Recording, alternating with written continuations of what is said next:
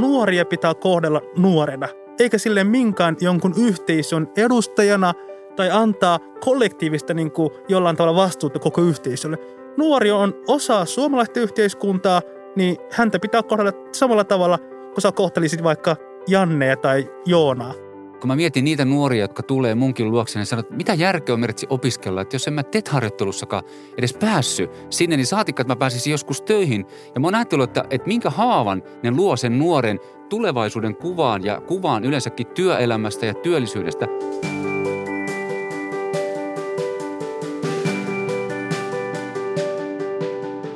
Romanien ja maahanmuuttajien on vaikeampaa päästä koulutukseen ja työllistyä verrattuna pääväestöön.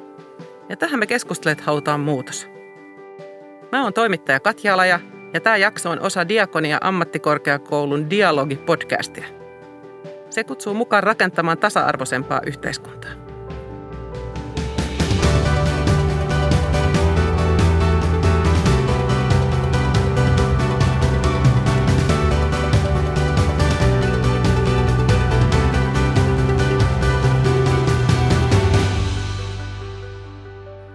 Kanssa täällä studiolla tänään on kaksi romanien ja maahanmuuttajien koulutusta ja rekrytointia tuntevaa asiantuntijaa. Helsinkiläinen kaupunginvaltuutettu ja yhteisötyöntekijä Suldan Said Ahmed Helsingin Diakonissalaitoksen säätiöstä. Moi. Ja asiantuntija Mertsi Erling Diakista. Morjesta. Kiva, kun olette täällä. Kiva olla täällä paikalla. Tähän kärkeen mä haluan jakaa teidän kanssa Dimitrin tarinan. Olin juuri aloittanut uudet työt ja tiimin kesken oli tarkoitus pitää tutustumisilta ja oltiin menossa yhdessä ravintolaan sitten. Siinä kuitenkin, kun tiiminä sinne mentiin, niin portsari sanoi, että romanit ei ole tervetulleita tänne ravintolaan. Yritin siinä selittää, että olen työporukan kanssa viettämässä tutustumisiltaa, mutta ei auttanut oikein mikään. Ei auttanut edes se, että muut työkaverit tuli puolustamaan, että me ollaan viettämässä tutustumisiltaa ja haluamme tulla ravintolaan sisälle koko porukka. Tilanne meni lopulta silleen, että jouduin lähtemään kotiin ja jättämään koko tutustumisillan kesken. Mä olen itse kohdannut elämässäni vaikeuksia ja olen oiva esimerkki siitä, miten koulutus ja työ on voinut vaikuttaa ihmisen elämään positiivisesti sen takia toivon, että kukaan ei kohdistaisi syrjintää kehenkään, koska se voi olla suuri mahdollisuus ihmiselle parantaa elämäänsä. Me kuultiin tässä Dimitri Teslundin tarina. Hän on 31-vuotias romani, jonka sosionomi Diakonin opinnot Diakonin ammattikorkeakoulussa on sujunut hyvin. Mitä ajatuksia tai kokemus herättää sussa Suldaan? Tämä herättää monenlaisia ajatuksia ja tunteita tietenkin. On kuitenkin tosi mukava kuulla, että Dimitrin koulupolku ja työelämä on sujunut sillä tavalla hyvin, että hän on työllistynyt ja kouluttautunut. Mutta tällaisia tarinoita on myös, että jopa nuorilta suljetaan mahdollisuudet hyvin varhaisessa vaiheessa heidän silmien edestä. Esimerkiksi vaikka peruskoulun työelämän tutustumisjaksoilla TETillä – saattaa olla tai on jokin tapahtunut ja minulla on tullut sellaisia kokemuksia nuorilta, joilla on sanottu, että, että meillä ei oteta tettiläisiä, mutta sitten heidän luokkatavereita on otettu, jotka kuuluvat pääväistöön. Ja tällaiset kokemukset varhaisessa vaiheessa nuorille saattaa synnyttää nuorille sellaisia kokemuksia, että minun on turha kouluttautua, kun joka tapauksessa minua ei hyväksytään. Joo, siis toi kuulostaa tosi tosi kurjalta. Ja jos ajattelee sitä tettiä, niin sehän on tosiaan työelämän tutustumista ja sen pitäisi innostaa nuorta kouluttautumaan ja, ja vala uskoa siihen, että hei mä pääsen työelämään oikeasti jonain päivänä. Ja tämähän on semmoinen asia, joka tutkimuksissakin näkyy, että romanien ja maahanmuuttajan on tosi paljon vaikeampaa päästä opiskelemaan ja töihin verrattuna pääväestöön. Esimerkiksi yhdenvertaisuusvaltuutettu on tehnyt selvityksen ja sen mukaan yli puolet työtä hakeneista romaneista kertoi kohdanneensa syrjintää. Siis yli puolet. Miten sitten, jos me ajatellaan tätä syrjintää, niin olisi kiinnostava kuulla siitä, että, että näkyykö siellä oppilaitosmaailmassa syrjintää? Ja millä tavalla, jos näkyy? Kerro vähän Mertsi ajatuksia tästä. Joo, tietysti syrjintä oppilaitoksessa on aika iso kokonaisuus ja sitä täytyy lähestyä varmaan vähän monestakin näkökulmasta, mutta varmaan se näkyy ehkä kaikista eniten. Vähän itse työskentelen korkeakoulussa, mutta jos mä ajatellaan niin peruskoulua ja mitä mulla on tullut viestejä äideltä ja monilta nuorilta, on se, että nuoria ohjataan tiettyihin ammatteihin, eikä oikeastaan kiinnittäkään huomiota siihen, että hei tällä nuorella voisi olla taitoja vaikka akateemiselle uralle tai lukion tai ihan mihin vaan, vaan yleensä työnnetään aika nopeasti sosiaali- ja terveyspuolelle tai logistiikkapuolelle. Ja muistan, kun aika paljon koulutan myös opoja ja, ja viranomaisia, niin aika monesti opot kysyy, että mitä teen, kun Rainer Rinkkinen on ollut 260 tuntia pois, niin näissä kohtaa mulla aina pikkasen nousee semmoiset pirusarvet vähän itsessäni ylös ja kysyn, että no mitä teet, jos se on Lehtosa Jarmo? Niin yleensä Opo vastaa, no käytän oppilashuoltoa hyväksi. Mä no miksi et sä käytä Rainerin kanssa niitä samoja välineitä hyväksi? Että, että ei se, että hän on jonkun etnisyyden edustaja, niin oikeuta sitä, että sä katsot ikään kuin sormien välistä. Että toi on oikeastaan lastensuojeluasia, jos joku oppilas on noin paljon pois koulusta. No sitten ehkä toinen, mikä tulee mieleen, on aika pitkälle varmaan tuolta työharjoittelu – paikoista, kun me tiedetään, että Suomi on kuitenkin tutkintokeskeinen maa ja jotta sä saat tutkinnon, niin sun täytyy käydä ne tietyt työssäoppimisjaksot, jotka liittyy siihen koulutukseen. Ja, ja aika monesti, ainakin tuolla niin toisen asteen opinnoissa, eli ammattikoulussa, tulee, että moni, moni lehtori sanookin sitten näin, että, että romanitaustaisille, mutta myös maahanmuuttajataustaisille niin työssäoppimispaikan saaminen, se ei ole vaikeaa, vaan se on helvetin vaikeaa. Ja nyt mä tarkoituksella käytän tätä sanaa, koska se on heidän sanomansa, minkä he sanoo. Mutta sitten taas ammattikorkeakoulussa se on pikkasen ehkä erilaista. Mutta se näkyy ehkä parhaiten kuitenkin toisella asteella kuin myös niin kuin peruskoulussa. Kuinka tiedostettu tämä on vai onko tämä tiedostamatonta? No kyllä se tiedostettu on, mutta mä uskon, että siihen ei ole kiinnitetty oikeasti huomiota tai tahdottu kiinnittää huomiota. Samalla tavalla kun ajatellaan vaikka työelämää – että aikaisemmin sanotaan muutama vuosi sitten vielä, niin ei oikein kauheasti mietitty, että pääseekö romanit tai maahanmuuttajataustaiset työrekryssä niin kuin eteenpäin, kunnes kissa nostettiin oikeasti pöydälle ja se tuotti tulosta, että se nousi lähes jokaisen suomalaisen kahvipöytään. Ruvettiin miettimään, että mitä tämä yhdenvertaisuus oikeasti tarkoittaakaan muun muassa työhaastatteluissa. Kerro vähän vielä niistä asenteista siellä, että, että jos niin kuin syrjitään romania tai maahanmuuttaja, hekin kohtaa samanlaisia tilanteita, niin mitä siellä ajatellaan sitten? Mitä jonkun päässä liikkuu, kun hän ajattelee, että ei tämä tyyppi ehkä, ehkä ole kykenevä tähän? No varmaan se, että ei hän osaa tai ei hän ole kouluttanut. Tai mulla on itselläkin oma kokemus siitä, kun on hakenut esimiestason tehtäviä, että työn haastattelija katsoo mua ja papereita niin kuin monta kertaa näin. Ja mä ajattelin, että kohta kysyy, että mistä olet ostanut paperit. Mutta mä uskon, että varmaan moni ajattelee, että jos mulla on henkilökohtainen kokemus vaikka siviilielämästä – otetaan nyt jälleen Raineri esimerkiksi tai Ahmed esimerkiksi, että on huono kokemus, niin sitten ajatellaan, että se seuraavakin maahanmuuttajataustainen tai romanitaustainen, joka tulee, olkoon hänen nimensä sitten mikä vaan, niin se on samanlainen kuin tämä toinen. Eli unohdetaan, että hei, jokainen ihminen on kuitenkin yksilö ja pitäisi katsoa kuitenkin tämän ihmisen niin kuin sitä taustaa, koulutusta ja osaamista. Mitä ajatuksia tämä herättää sussa suldaan?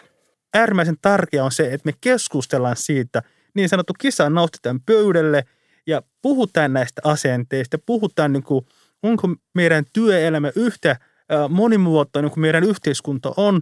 Ja, ja sehän on tavallaan niin kuin Suomelta niin kuin poissa, jos me jätetään näin paljon niin kuin voimavaroja tavallaan yhteiskunnan niin kuin ulkopuolelle, jolla olisi kykyjä työllistyä, kouluttautua ja tekemään niin kuin samoja asioita. Niin potentiaalinen työvoimahan siis jää käyttämättä kokonaan. Todellakin. Se on reservissä koko ajan.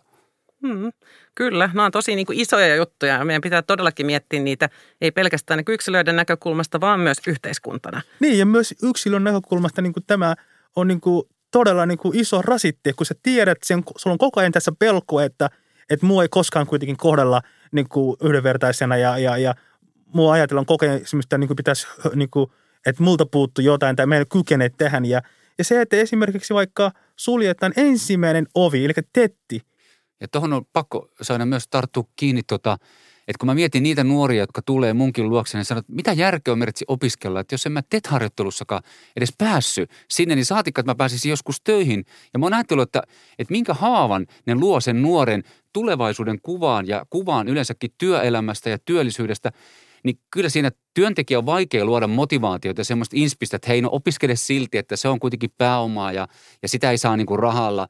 Koska nuori ajattelee kuitenkin aika lyhkäisesti ja, ja vaikka ajattelisi vähän pidempäänkin, niin, niin kyllä se miettii, että eihän tässä ole niin kuin mitään järkeä tästä uussa.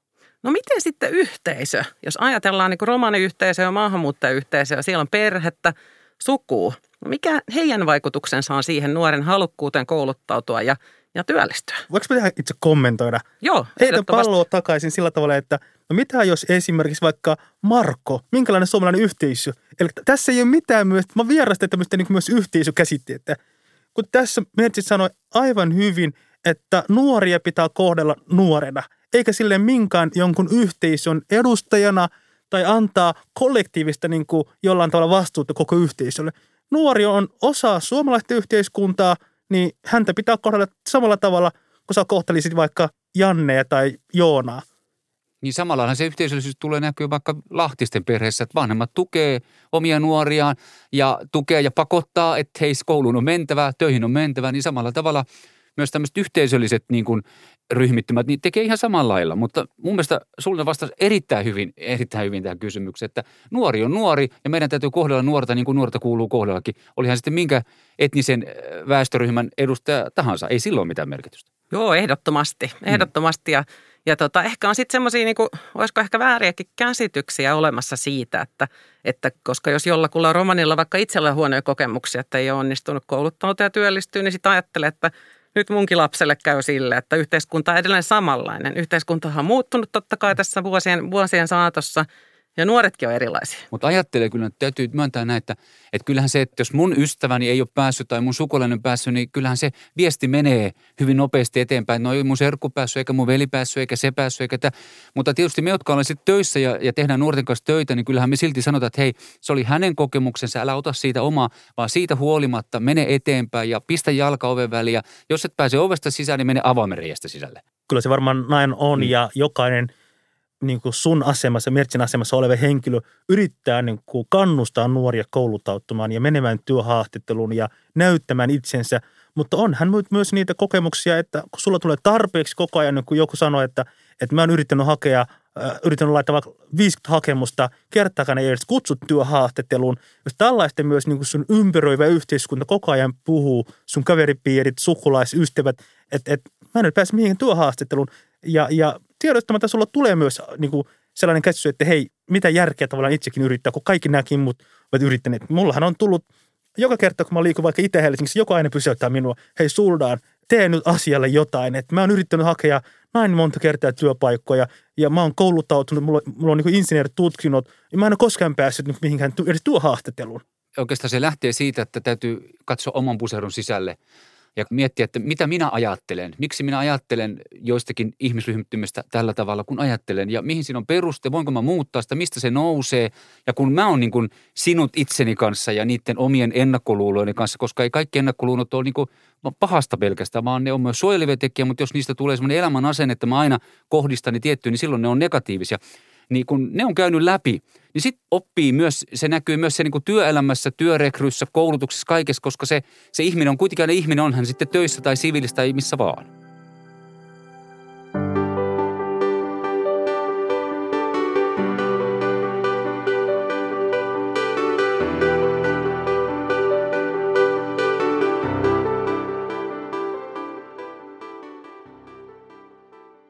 Tutkimuksista me tosiaan tiedetään se, että romanien ja maahanmuuttajien on paljon vaikeampi päästä töihin, paljon vaikeampi saada se työpaikka. Ja totta kai siinä on niin kuin tiettyjä kynnyksiä välissä.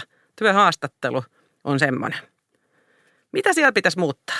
Siellä pitää muuttaa vaikka mitä. Siis tietenkin on, on niin kuin yhteiskuntana, meidän pitää, kuten tässä Mertsi sanoi hyvin, että meillä on paljon reserviläisiä, meillä on paljon niin kuin, äh, voimavaroja, paljon ihmisiä, niin kuin, jotka olisi niin kuin, työelämässä, joita me ollaan tietoisesti tai tahottomasti niin kuin, estetty heidän pääsyä työelämään. Sen takia, kun meillä on omat ennakkoluulot ja omat niin kuin, ennakkoasetukset. Ja, ja ikävä kyllä tällaista on ja on ollut paljon tutkimuksia, missä Mertsikin oli mukana, jossa tunnettuja suomalaisia henkilöitä hakivat romanin nimellä – samoilla CV-llä, niin kuin omilla CV-illä niin työpaikkoja ja eivät edes tulleet niin kutsutuksi mihinkään työhaastatteluun. Eli tämä ei ole vain Suldaanin puhe, tämä on todella paljon moni kohtaa suomalaisessa yhteiskunnassa ja meidän pitää muuttaa. Ja nyt onneksi Helsingin kaupungissa tämä anonyymi rekrytointi, kokeilu ollut jo pitkään ja, ja on myös kuullut, että aika moni muukin kunta on nyt virittelemässä vastaavanlaisia niin järjestelmiä, joissa niin kuin, äh, ihmiset voivat hakea töihin niin, että siinä ei näy ollenkaan oman nimi tausta, sukupuoli, ikä, osoitteet, kaikki sellaiset, mitkä ei ole relevantti siihen työhön, niin kuin automaattisesti peityy. Ja, ja mä sanoisin, että tämä on myös vähän niin kuin laastari, mutta ennen kaikkea meidän pitää kouluttaa niitä ihmisiä, jotka niin kuin on siinä niin rekryttöijä työ, kouluttaa niin kuin monimuotoisuuteen ja kertoa, kuinka on myös rikkautta, että meidän yhteisö on niin monimuotoinen. Ajattelet siis niin kuin ihan tutkimuksenkin mukaan niin kuin työyhteisössä, jossa on monesti eri taustoista ihmisiä, siinä niin kuin tulee, siis se myös menestyy paljon paremmin kuin esimerkiksi firma, jossa kaikki on niin kuin samantaustaisia, että tavallaan niin kuin siihen tulee paljon niin kuin eri kulttuureista niin kokemuksia, eri kieliä, eri osaamista. Sitten pitää, niin kuin, siitä pitäisi puhua enemmän. Joo. Pakko lainata tässä kaverini Sarasvuon sanoi, että eikä se nimi voi ihan oikeasti olla este ja nauraa sarasmaisesti siihen päälle. Mutta näköjään se nimi on ihan oikeasti este niin kuin siinä meidän työnimikampanjassa se tuli esille. Se oli tietysti sosiaalinen kokeilu, eikä niinkään semmoinen tutkimus. Mutta vuonna 2019 Helsingin yliopistostahan tuli tutkimus, jossa oli monta sataa ulkomaalaistaustaisilla nimillä haettuja työpaikkoja ja suomalaisen nimillä. Ja siinä nähtiin selvä ero, että, että niissä oli aika merkittäväkin prosentuaalinen ero. Että kun oli suomalainen nimi, niin sai työpaikan tai haastattelun. Ja, ja kun oli ulkomaalaistaustainen sukunimi, niin ei saanut haastattelupaikkaakaan. Mutta mutta tota, puhut tuossa Sulina tuosta anonyymistä rekrystä – mä oon sitä joskus miettinyt oikein tarkasti, että mitä se ihan niin kuin oikeasti tarkoittaa ja, ja, ja mä näkisin näin, että mä voin olla nyt pikkasen vähän niin kuin vastahankaan tässä kohtaa, mutta mä näkisin näin, että se on, se on nimenomaan laastari, niin kuin sä sanoit, ja, ja se on hyvä välivaihe, mutta se ei ole ikinä vastaus oikeastaan tähän varsinaiseen kysymykseen. Mä näen jopa sen, ellei jopa semmoisena niin kuin, ei nyt rasistisena, mutta tota tämmöisenä niin kuin ennakkoasenteisena tekona ihan sen tähden, koska – se oikeastaan vahvistaa sen, että meillä on jotain erilaisia ennakkoasenteita nimeä kohtaan, sukupuolta kohtaan, etnisyyttä kohtaan. Vaikka mä sanoisin, että se lääke olisi se, että me katsottaisiin oikeasti ihmisen koulutukseen ja osaamiseen, eikä niinkään niihin tämmöisiin niin kehällisiin tekijöihin, vaan siihen, mitä se ihminen on kouluttautunut ja mikä on hänen osaamisensa okei, me päästään anonyymi rekryn kautta haastatteluun, päästään niin kuin sinne okei joukkoon, ehkä niihin kymmeneen, kolmeen joukkoon, mutta sitten viimeistään siinä, kun täytä aita olikin Ahmed tai aita olikin Lindeman, ei me tätä oteta. Ja kun se astuu ovesta sisälle, niin sä näet jo tuhannesosa sekunnissa sen silmistä, tämä keskus tai haastattelu oli jo tässä. Vaikka sä kertovat mitä, niin se ei mene enää niin kuin läpi, koska sun etnisyys oli väärä. Mutta mutta tuossahan tarvitaan sitä merkitsistä koulutusta, niin kuin josta no, puhuttiin, sitä mutta... monimuotoisuuskoulutusta Joo, oikeasti, että, että, ja niin kuin nimenomaan esihenkilöille ja sitten myös henkilöstöammattilaisille, koska organisaatiossahan vaihtuu jatkuvasti väki. Totta kai. Ja nyt jos tänä päivänä me saadaan meidän organisaatio hyvä kuosi, niin sitten taas vuoden päästä on niin kuin eri tyypit osittain kyllä siellä. se pitää niin kuin koko ajan tietysti tehdä, tehdä tätä niin kuin hommaa, mutta, mutta kyllä se osaaminen edellä täytyy niin kuin ihan oikeasti mennä, eikä niinkään. Mutta sitten on myös olemassa semmoisia työpaikkoja, missä mä uskallan väittää, että nimenomaan sillä sukupuolella on oikeasti merkitystä tai sillä etnisyydellä on oikeasti merkitystä. Eli ei me voida niin kuin täysin niitä työntää pois, vaan niillä voi olla myös oikeasti niin kuin vaikutusta. Toi on hyvä pointti. Itse, itse, itse mä ajattelen ehkä lähinnä niin, että kun esihenkilö vastaanottaa sun hakemuksen, jossa näkyy sun kokemus ja mm. koulutustausta, ja hän ajattelee, että tämä on vasta tähän työhön. Sitten kun sä tulet siihen haastatteluun, totta kai jos hänellä on ollut ennokkoasenteita, sitten hän sitten huomaa, että aha, tämä olikin tota Lindman ja että, että tavallaan niin kuin hyvä No jos käy noin, niin, niin, se on niin. hyvä, mutta tota, mutta tota, Mutta toki pitää kouluttaa niin, myös niin, esihenkilöitä, monimuotoisuus kyllä, kyllä. ja kaikki tämmöistä niin kuin Niinpä, ja toihan se idea on, että jos ajattelee sitä anonyymirekrytointia, että miten sitäkin voidaan tehdä monella tavalla, ja mm-hmm. miten Helsingin kaupunki toteutti sitä, niin siinä jätettiin pois nimi, ikä, osoite ja sukupuoli, eli nämä henkilökohtaiset tiedot, ja osaaminen ja kokemus, se näkyy siinä. Ja siinä oli henkilöstö ammattilainen, joka kävi hakemukset läpi, seulo sieltä tietyn porukan, porukan sille esimiehelle, anteeksi, esihenkilölle nykyään. Kyllä, hyvä korjaus. Ja, tota, ja tämä esihenkilö sitten, eli käytännössä siinä oli tietty suodatin välissä, välissä niin tämä henkilöstö ammattilainen, joka teki sen työn, ja, ja esihenkilö sitten näki tietyt niin kuin tiivistelmät ihmisistä. Mutta on hyvä, mitä sä kanssa Mertsi sanoit, että pitää niin kuin miettiä, että sopiiko tämä kaikkiin tilanteisiin. Mm. Ja sitten jos tämmöistä tehdään, mä en tiedä mitä mieltä te olette, että että millä lailla siitä pitää viestiä sitten, että ei tule väärää viestiä, että mitä tässä tehdään. Että jokuhan voi ajatella, että hei, että tässä nyt sitten, että tässä on jotain niin kuin outoa, että nyt sitten suositaan jotakuta tällä. Että nyt meillä ei ole enää mahista, jossa kuulut pääväestöä mahdollisuus enää päästäkään tähän duuniin. Että onko tämä joku semmoinen juttu? No siis totta kai sellaistakin voi syntyä, mutta mä itse vastaisin tähän, että muhun on ollut yhteydessä niin kuin useita kymmeniä helsinkiläisiä, jotka kertoo niiden kokemuksia, jotka kertoo jopa, että he ovat jopa joutuneet vaihtamaan omaa sukunimensä. jotta he pääsisivät niin työhaastatteluun. Kouluttautuneet täällä, käyneet korkeakoulua – voi olla toinen vanhempi jostain muualta ja toinen vanhempi on Suomesta. Ja, ja tällaisten kun olen kuullut paljon ja tietenkin myös mulla on ollut omia kokemuksia. Siksi itse aikanaan päätin tehdä Helsingissä tämä anonyymirekrytointi ja mun aloitteesta tämä otettiin käyttöön. Mutta mitä tulee tähän, niin kuin, että jotkut kokee myös epäoikeudenmukaisuutena, tämä myös auttaa kantasuomalaisten naisten työhön pääsyä, koska tutkimuksen mukaan niin 50-vuotiaat niin kantasuomalaiset myös kohtaa, törmää niin syrjintää – et, et, niin kun se on tässä, ikäsyrjintää. Niin, ikäsyrjintää. Mm, kyllä. Kun tästä tavallaan niin ei tule ikä, sukupuolta, nimeä, osoitteita, kaikkia tämmöistä, mitkä ei ole relevanttia. Niin kuin, tämä hyödynnetään kaikkia. Niin vaikka sitten taas toisaalta nyt kun itse 48-vuotias, niin tietää, että nythän on just parhaimmassa kunnossa. On osaamista takana, työelämäkokemusta ja niin kuin lapset on lentänyt pesästä pois, niin mä oon siis paras mahdollinen työntekijä niin kuin oikeasti. Niin, että meidän yhteiskunnassa on kyllä ehkä jotain pikkusen vialla, jos ajatellaan niin, tälle, että, niin. että me ei enää eletä missään hei 50-luvulla ei, tai 1800-luvun lopulla. Mut tietysti niin kuin, tässä on niin kuin, koko asialla on, niin kuin, on sekä positiiviset puolensa, mutta, mutta myös ne haasteelliset puolensa. Ja tässä täytyykin katsoa näitä, mutta mä mietin myös totakin, niin kuin, että, että että okei, että kun jos joku sanoo, että nyt on, onko sitten pääväestöllä niin mahdollista saada, niin mä en itse halusi esimerkiksi koskaan sellaista tilannetta, että jos nyt vaikka sinä ja minä, eli toimittaja, olisit, me oltaisiin niin haastatteluna viimeisen parina ja, ja sitten tuota, haastattelija sanoisikin, että no, me valitaan toi Mertsi sen tähden, koska se edustaa nyt yhtä vähemmistöä, niin mä voisin sanoa, että mä en halua sitä sen tähden, vaan mä haluan sen tähden, että mä olen parempi kuin tuo toinen. Hmm totta kai. Eihän kukaan niin. halua, että aletaan vertailemaan niin. Niin toiseen sitä. Että on katsottu, että tämä tyyppi sopii tähän ja ei sillä pitäisi olla mitään merkitystä, mikä sun etninen tausta on niin. siinä. Että ellei, organisaatio se on Mä niin kilpailuhenkinen, että mä haluaisin ellei, olla ehkä niin, näin. Ellei jos siinä jonkunlaista tota, sukupuolikiintiötä siinä työpaikassa, koska on sellaisiakin Aivan. työpaikkoja. No joo, sitten sit, on tämmöistä niin erikseen tietenkin. Kyllä, kyllä. kyllä. Ja kaupungin kokemukset oli hyviä tästä näin, että, että sitä kokeiltiin laajalti kaupungissa eri puolilla. 41 ihmistä rekrytointiin anonyymisti – ja mä katsoin vähän sitä, että mitä nuo esihenkilöt sanoivat siitä kokemuksesta ja moni kertoi just siitä, että oli keskittynyt sit siihen kokemukseen, mitä te teki korostitte tässä. Ja oli myös tullut tämän tyyppistä palautetta, että se oli auttanut pohtia omia arvoja, mm. asenteita ja toimintatapoja.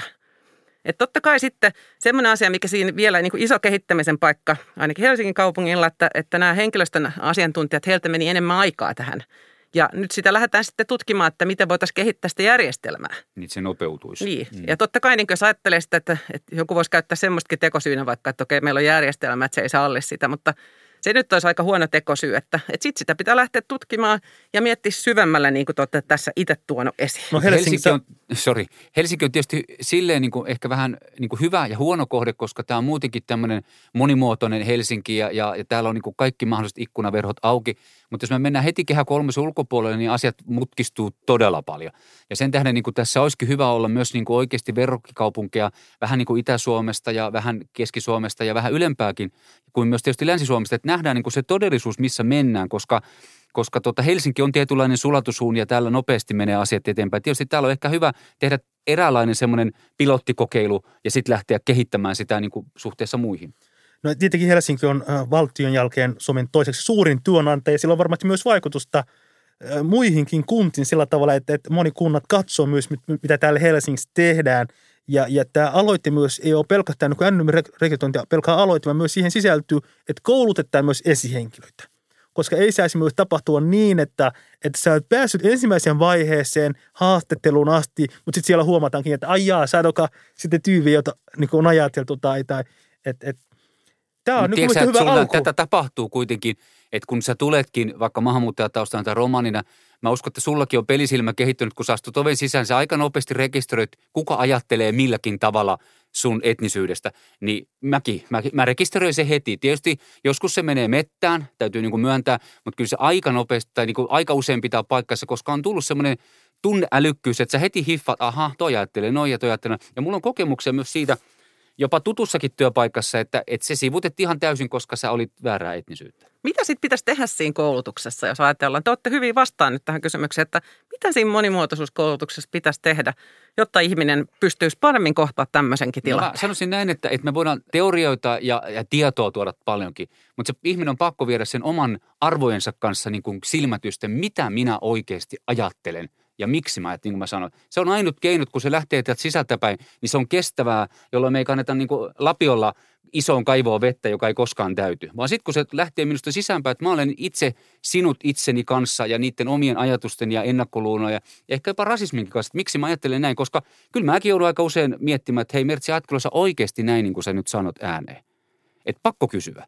Ja mullakin on ennakkoasenteita monia kansallisuuksia kohtaan, mutta mä oon ehkä omassa johtajuuskoulutukseni takia tottunut reflektoimaan ja pysähtymään, että hei, miksi ajattelet näin?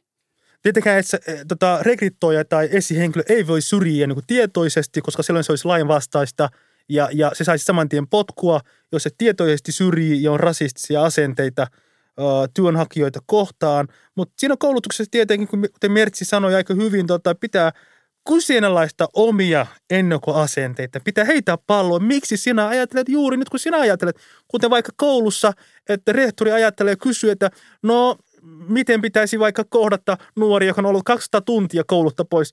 Hän heitti aika hyvin kysymyksen, tuota, Mertsi heitti, tuota, no miten sinä kohtaisit kanteväestön kuuluvan nuoret? Minä käytäisin oppilashuolto, no sitten samat välineet pitää käyttää. Eli tavallaan niin kuin pitkälti nämä on sellaisia, pitää kyseenalaistaa, ennen kuin lähtee edes niin kuin kysymään muilta, että miksi ajattelen näin ja miksi en voi tätä henkilöä kohdata, niin kuin vaikka nuorena kohtaisin kaikkia muitakin nuoria. Niin, ja sanotaan, että se on se lähtökohta, että jos me ajatellaan työpaikkoja ja meidän yhteiskuntaa, niin meidän pitäisi olla syrjintävapaita. Ja me tarvitaan sitä tutkiskelua, mitä te olette nostanut tässä esiin, että pitää pohtia niitä omia asenteita ja arvoja. Että se on se kaikkein niin tärkein asia, mutta sitten on ihan älyttömän tärkeää, että ne viedään sinne käytäntöihin. Ja, ja rakenteet kuntoon tietenkin myös, että Kyllä. ne toimii oikeasti. Nimenomaan. Mm. Ja Mertsin kaltaisia ihmisiä tarvitaan ja mun kaltaisia ihmisiä kouluttamaan niitä yhteisöjä, Kyllä, kertomaan niitä niin kuin, omakohtaisia kokemuksia, niin kuin, äh, niin kuin kokemusasiantuntijuutta, jakaa, että niin kuin kertoo, että me, me kuullaan paljon tarinoita, mitkä välttämättä kantaväestön ihmiset eivät kuule, eivätkä kohda, eivätkä kuulu heidän arkeen että te tuutte itse tuota kertomaan sinne. Se on ihan eri juttu, kun meikäläinen puhuisi nämä samat asiat. Niin ei, se ainakin, ei ole sama asia. Ja mä ainakin itse monesti pistän niin kuin, ainakin omissa koulutuksissa ihmiset itse siis töihin, että ei niin, että mä kaadan vaan kauheasti tietoa heille, vaan mä pistän heidät kohtaamaan ne oikeasti ne omat näkökulmansa, asenteensa. Ja, ja sitten tuleekin aika hyvää keskustelua, koska he rohkeasti uskaltaa kysyä oikeasti ihan aika isojakin kysymyksiä.